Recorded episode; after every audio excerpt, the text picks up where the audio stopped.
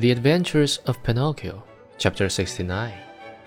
Then, my boy, if you are really faint with hunger, eat two slices of a pride, and I hope they don't give you indigestion.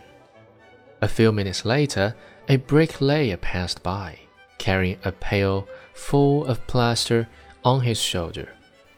Good man, would you be kind enough to give a penny to a poor boy who was yawning from hunger? Gladly, answered the bricklayer.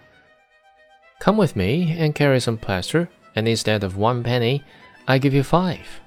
But the plaster is heavy, answered Pinocchio, and the work too hard for me. If the work is too hard for you, my boy, enjoy your yawns and may they bring you luck.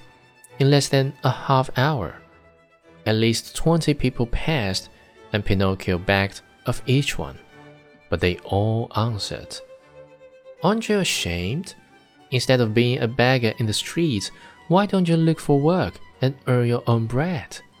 Finally, a little woman went by carrying two water jugs. Good woman, will you allow me to have a drink from one of your jugs? Asked Pinocchio, who was burning up with thirst. With pleasure, my boy, she answered, setting the two jugs on the ground before him.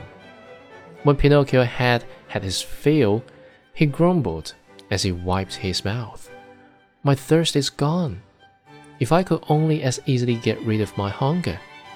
On hearing these words, the good little woman immediately said, If you help me to carry these jugs home, I give you a slice of bread.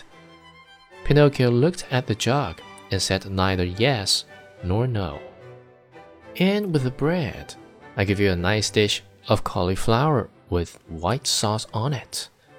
Pinocchio gave the jug another look and said neither yes nor no.